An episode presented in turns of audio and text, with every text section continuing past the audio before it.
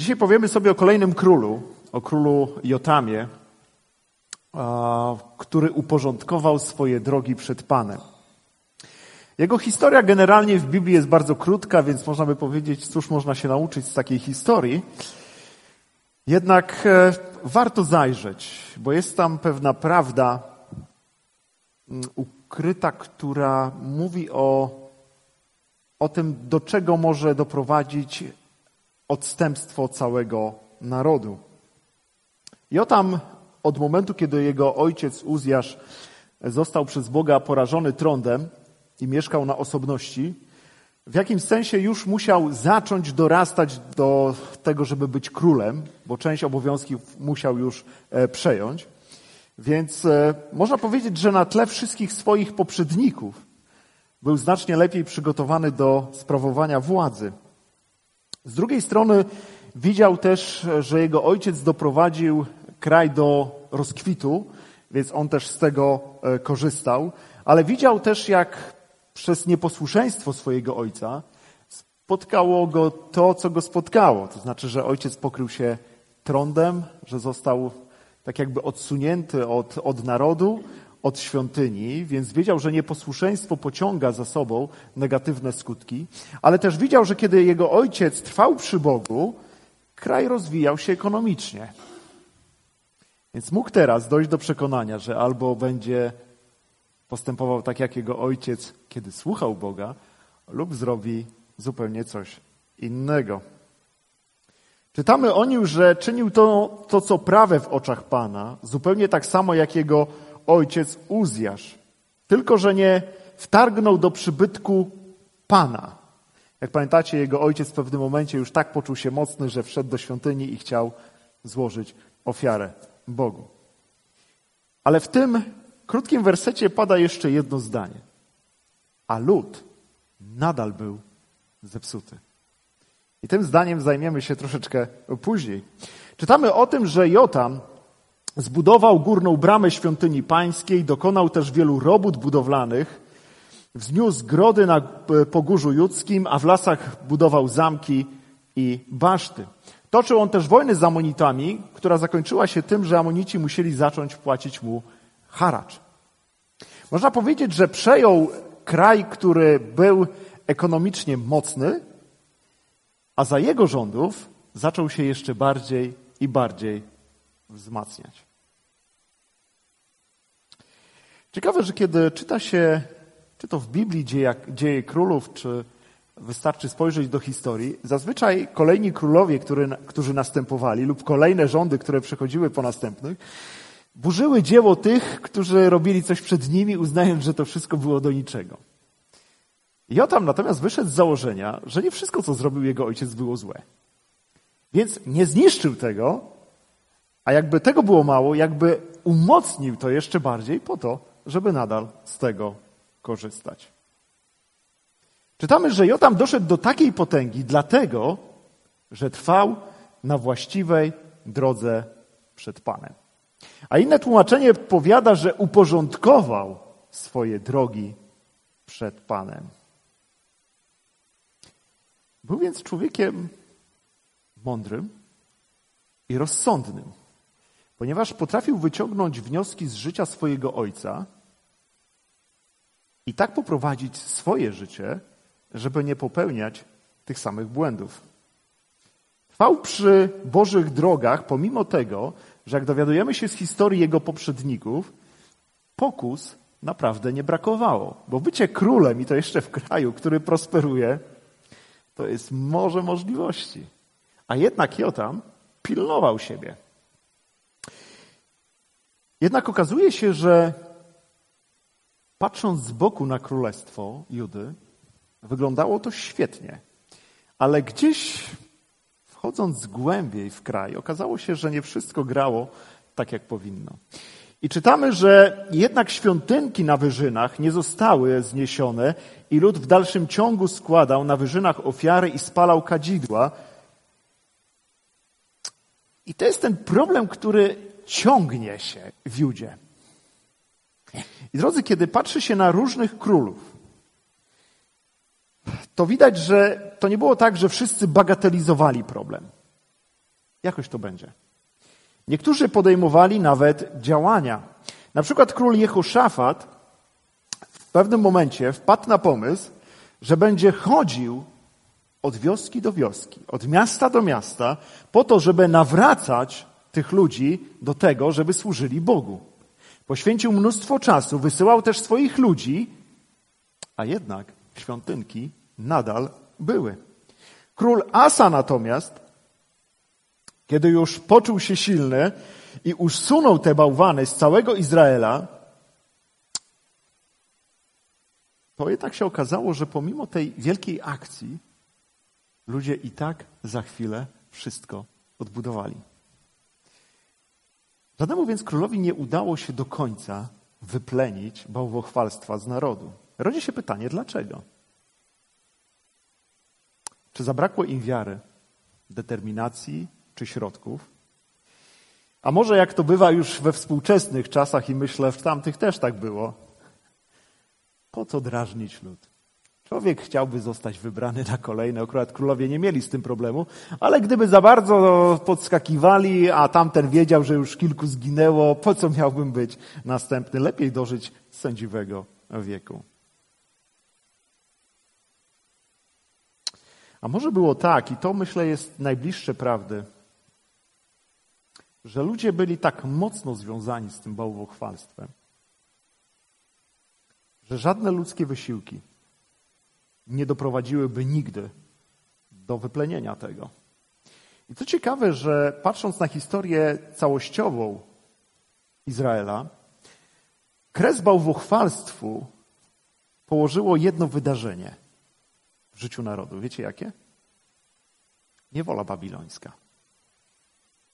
Kiedy Pan zdmuchnął cały Izrael i potem pozwolił im wrócić, nagle się okazało, że ci ludzie wierzą w jednego Boga. W końcu. I widać, że tu musiał zainterweniować sam Bóg. Więc patrząc na państwo Judy, widać, że to bałwochwalstwo było jak taki ropień, który narastał z każdym kolejnym królem. Był jak rak, który naród, aż w pewnym momencie to wszystko pękło. I pomimo tego, że widzimy, że Jotam zbudował górną bramę świątyni, to jednak sprawy świątynek nadal gdzieś były obok. I tak jak już czytaliśmy w Słowie Bożym jest napisane, a lud był nadal zepsuty. Kiedy umarł kapłan Jehojada, który doradzał Joaszowi, to po jego śmierci przyszli książęta judzcy, oddali mu pokłon, on ich wysłuchał i porzucili oni świątynię Pana Boga swoich ojców, a służyli Aszerom i Bałwalonom, to też gniew Boży spadł na Judę i na Jerozolimę za te ich przewinienia. Można powiedzieć, że bałwochwalstwo było drugą naturą Izraelczyków. To słowo zepsuty które, o którym czytaliśmy, że lud był zepsuty, znajdujemy także w opisie w pierwszej księdze Mojżeszowej, kiedy jest mowa o tym, dlaczego doszło w ogóle do potopu. I czytamy, a ziemia była skażona. I to jest to samo słowo, zepsuta. W oczach Boga i pełna nieprawości.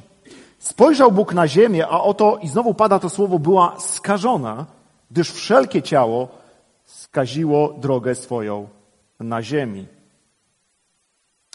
W tym opisie też czytamy, że Bóg, kiedy patrzył na ziemię, widział tą złość człowieka i że wszelkie jego myśli i dążenia jego serca są ustawicznie złe.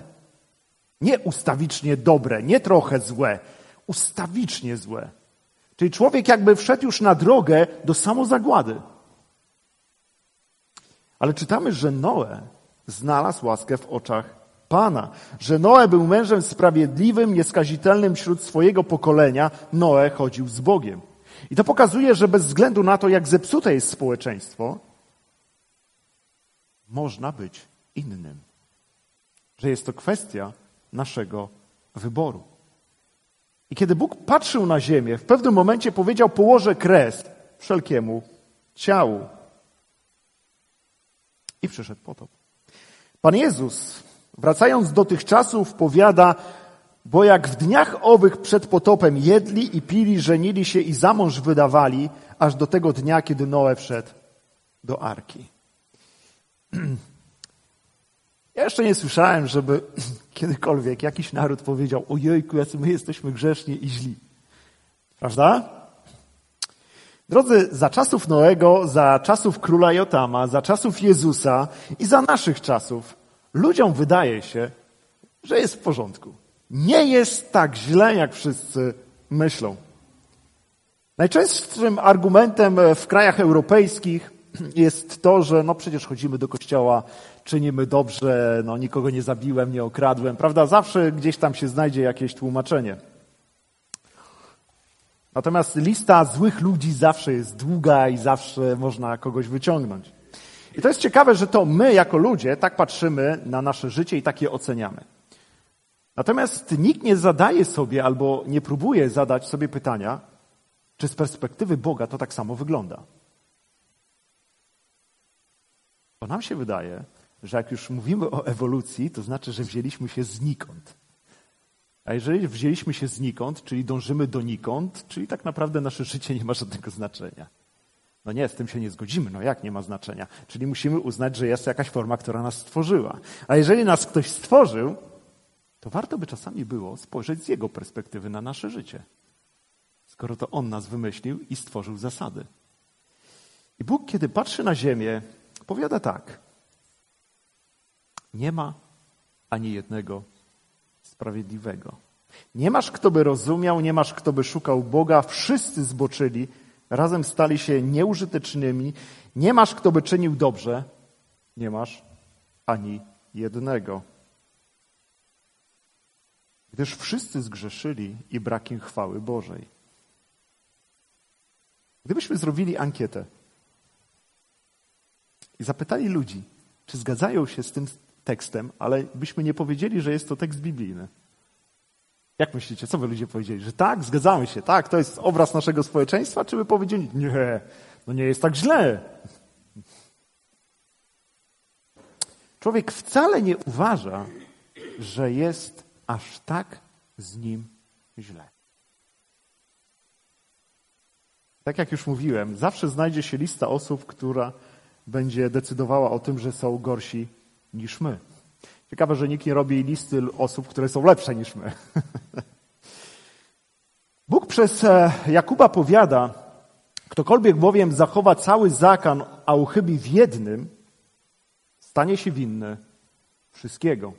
Bo ten, który powiedział nie cudzołóż, powiedział też nie zabijaj. Jeśli więc nie cudzołożysz, a zabijasz, jesteś przestępcą zakonu. Według Boga więc człowiek grzeszy, Wystarczy, że złamiesz jedno Boże przykazanie, a jesteś winny złamania całego prawa. Ciekawe, za czasów Jotama ludzie również się z nim nie zgadzali, to znaczy z Bogiem. Skąd to wiemy?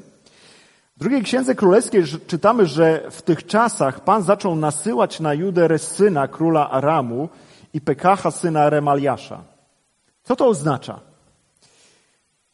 Bóg, kiedy wysyłał do swojego narodu proroków, to było jedno z takich ważniejszych ostrzeżeń, że jest źle. Prorokom albo udawało się dożyć sędziwego wieku, albo kończyli bardzo szybko po ogłoszeniu e, złej nowiny. I wtedy, kiedy już nie słuchano, Bóg nasyłał najeźdźców po to, aby uświadomić swojemu narodowi, że przekroczyli cienką linię i grzech już jest tak wielki, że tylko interwencja może doprowadzić ich do pokuty. I drodzy, kiedy patrzy się na dzisiejsze życie nasze, można powiedzieć tak. Bóg nie zmienił formy przekazu, ponieważ mówi do nas przez Ducha Świętego, dotykając naszego sumienia, naszych serc, mówiąc jest źle. Mówi do nas przez to, że otwieramy Biblię i co werset, to cały czas wałkujemy jakby to samo. Mówi do nas poprzez przyrodę, okoliczności, to co się dzieje wokół. Ale przychodzi taki moment, kiedy do nas już nic nie trafia. I wtedy, Dzieje się coś takiego, co jest opisane w liście do Hebrajczyków w rozdziale 12, gdzie czytamy, że wy nie opieraliście się jeszcze aż do krwi w walce przeciwko grzechowi i zapomnieliście o napomnieniu, które się zwraca do was jak do synów. Synu mój, nie lekceważ karania pańskiego, ani nie upadaj na duchu, gdy on cię doświadcza. Bo kogo Pan miłuje, tego karze i chłoszcze każdego syna, którego przyjmuje. Jeśli znosicie karanie, to Bóg obchodzi się z wami jak z synami, bo gdzie jest syn, którego by ojciec nie karał? A jeśli jesteście bez karania, które jest udziałem wszystkich, wtedy jesteście dziećmi nieprawymi, a nie synami. Ponadto szanowaliśmy naszych ojców według ciała, chociaż nas karali, czy niedaleko więcej powinniśmy oddać się Ojcu Duchów, aby żyć?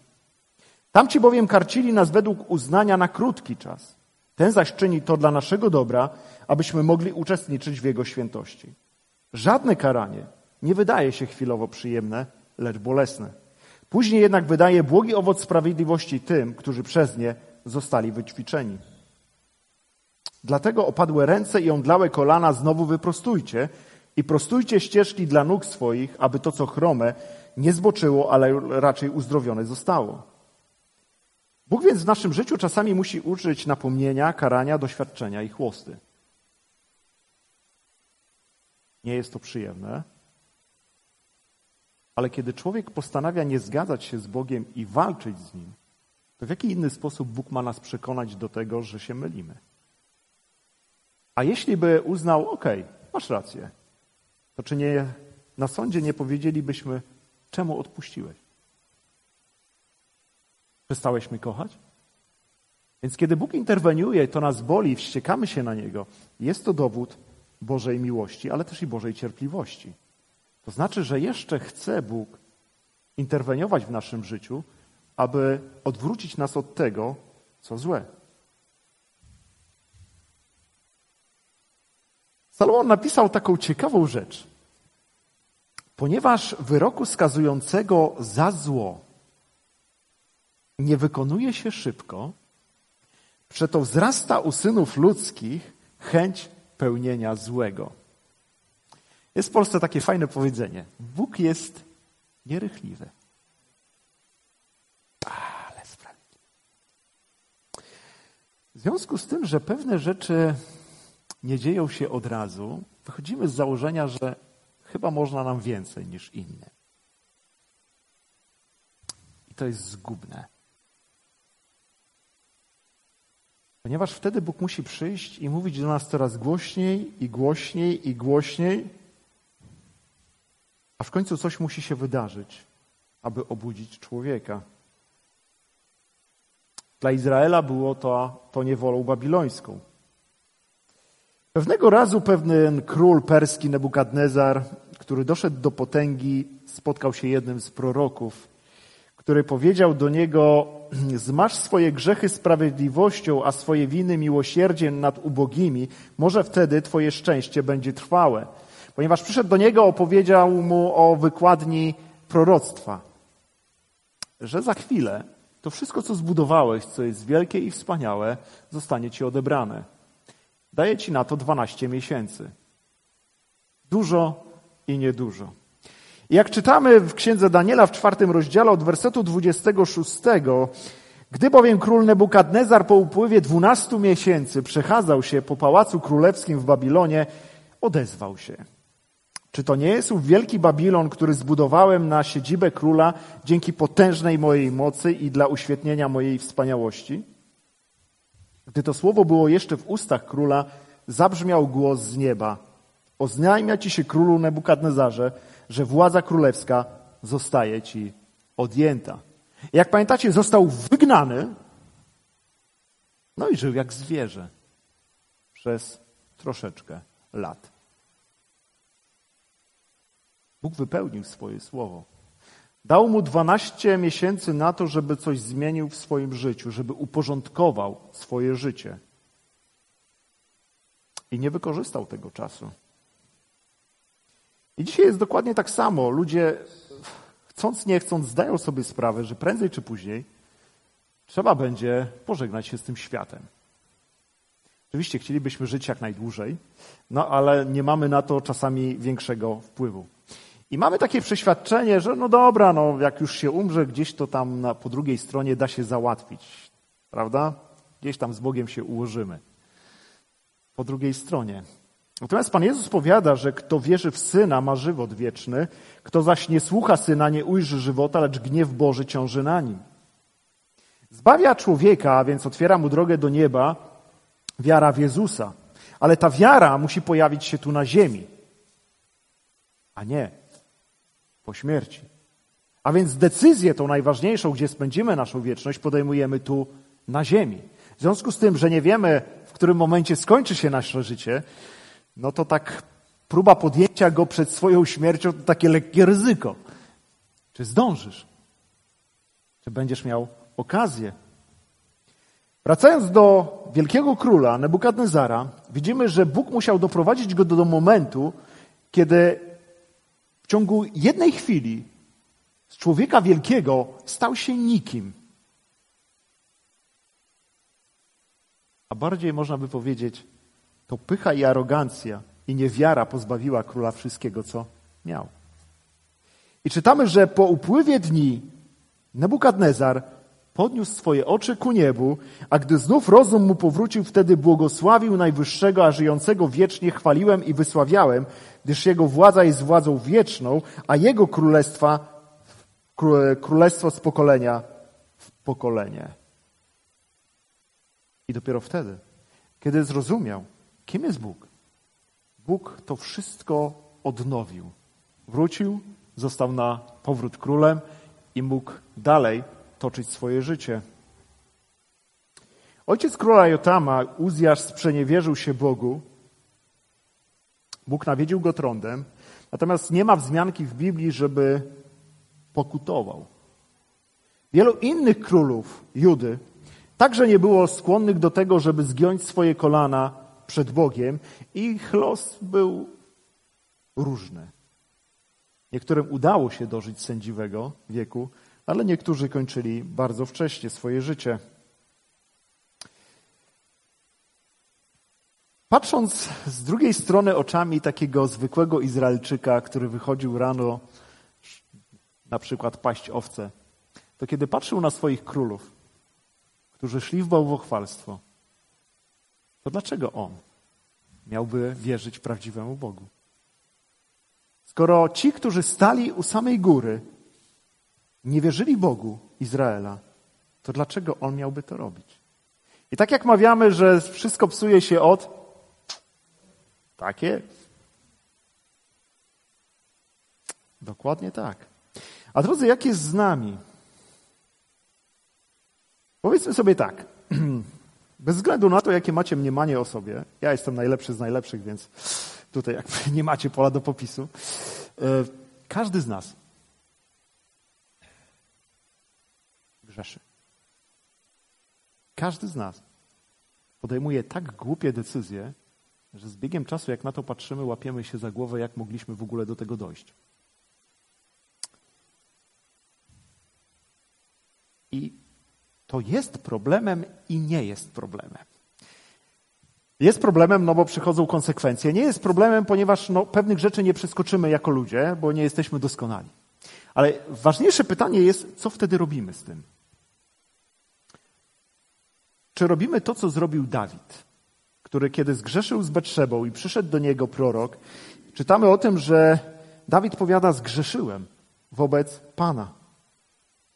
Jesteśmy właśnie tacy, że kiedy Bóg przychodzi i mówi, słuchaj, zgrzeszyłeś, źle zrobiłeś, trzeba to naprawić. Mówimy, dobra, okej. Zgadzam się. Było źle, czy może robimy to, co robił Izrael, a co opisuje księga Malachiasza? Czytamy, że od dnia naszych ojców odstępowaliście od moich przykazań, mówi Bóg, i nie przestrzegaliście ich. Nawróćcie się do mnie i wtedy ja zwrócę się do was, mówi Pan zastępów. Odpowiedź ludu była następująca. Czym mamy się nawrócić? W czym mamy się nawrócić? W wejściach Salomona czytamy, że kto ukrywa występki, nie ma powodzenia, lecz kto je wyznaje i porzuca, dostępuje miłosierdzia. Szczęśliwy jest człowiek, który stale trwa w bojaźni Bożej, lecz kto zatwardza serce, wpada w nieszczęście. Będziemy podejmowali złe decyzje. Będziemy grzeszyć. Czasami będziemy uparci jak osły. Ale kiedy Bóg już zainterweniuje, to powiem tak, dla własnego dobra lepiej ugiąć kolano i odpuścić, niż pójść na, na, jakby z Bogiem na czołówkę. Że udowodnimy Mu, że się myli. W pierwszym liście Jana jest powiedziane, że jeśli wyznajemy swoje grzechy, a więc kiedy przyznajemy się przed Bogiem, a czasami też przed ludźmi, bo trzeba to zrobić, do tego, że żeśmy źle zrobili, źle postępujemy, to jest powiedziane, że Bóg jest wierny i sprawiedliwy. Odpuści nam grzechy i oczyści nas od wszelkiej nieprawości. E, powiem Wam tak, to jest moje doświadczenie. Wolę z Bogiem załatwiać pewne rzeczy niż z ludźmi, bo mam świadomość, że Bóg jest wierny, sprawiedliwy i odpuści. I nie wróci do tego. Z ludźmi różnie bywa. Ale jeśli załatwimy to z Bogiem, możemy być pewni, że On, jako jedyny, dotrzyma słowa. Ponieważ tak bardzo mu na nas zależy, że oddał swojego syna po to, żeby otworzyć przed nami drogę. Więc drodzy, jeśli zdarzy nam się zgrzeszyć, to jak czytamy w pierwszym liście Jana, musimy pamiętać o tym, że mamy orędownika u Ojca Jezusa Chrystusa, który jest sprawiedliwy, który jest ubłaganiem za grzechy nasze, a nie tylko za nasze, lecz i za grzechy całego świata. I może dzisiaj jest taki czas, żeby zrobić rachunek sumienia. Czy może jest coś takiego, co mi ciąży, a nie do końca chcę się zgodzić z Bogiem, że ma rację?